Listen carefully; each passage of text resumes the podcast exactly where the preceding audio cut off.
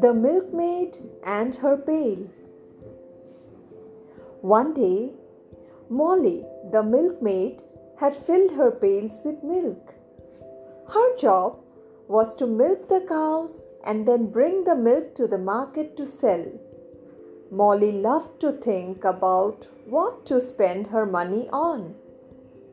As she filled the pails with milk and went to the market, she again thought of all the things she wanted to buy.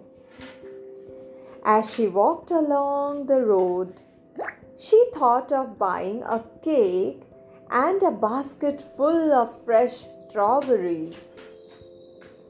A little further down the road, she spotted a chicken.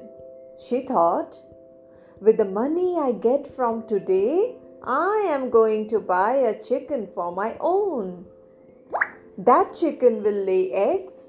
Then I will be able to sell milk and eggs and get more money.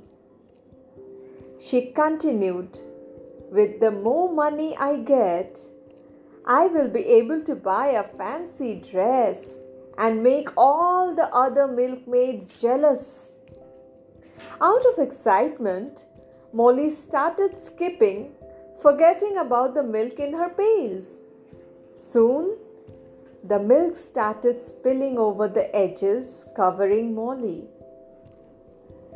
Drenched, Molly said to herself, Oh no!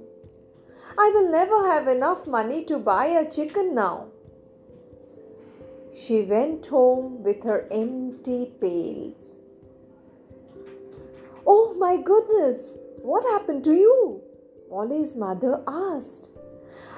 Mama, I was too busy dreaming about all the things I wanted to buy that I forgot about the pails, she answered. Oh, Molly, how many times did I need to say, don't count your chickens until they hatch? The moral of the story is don't count your chickens before they hatch.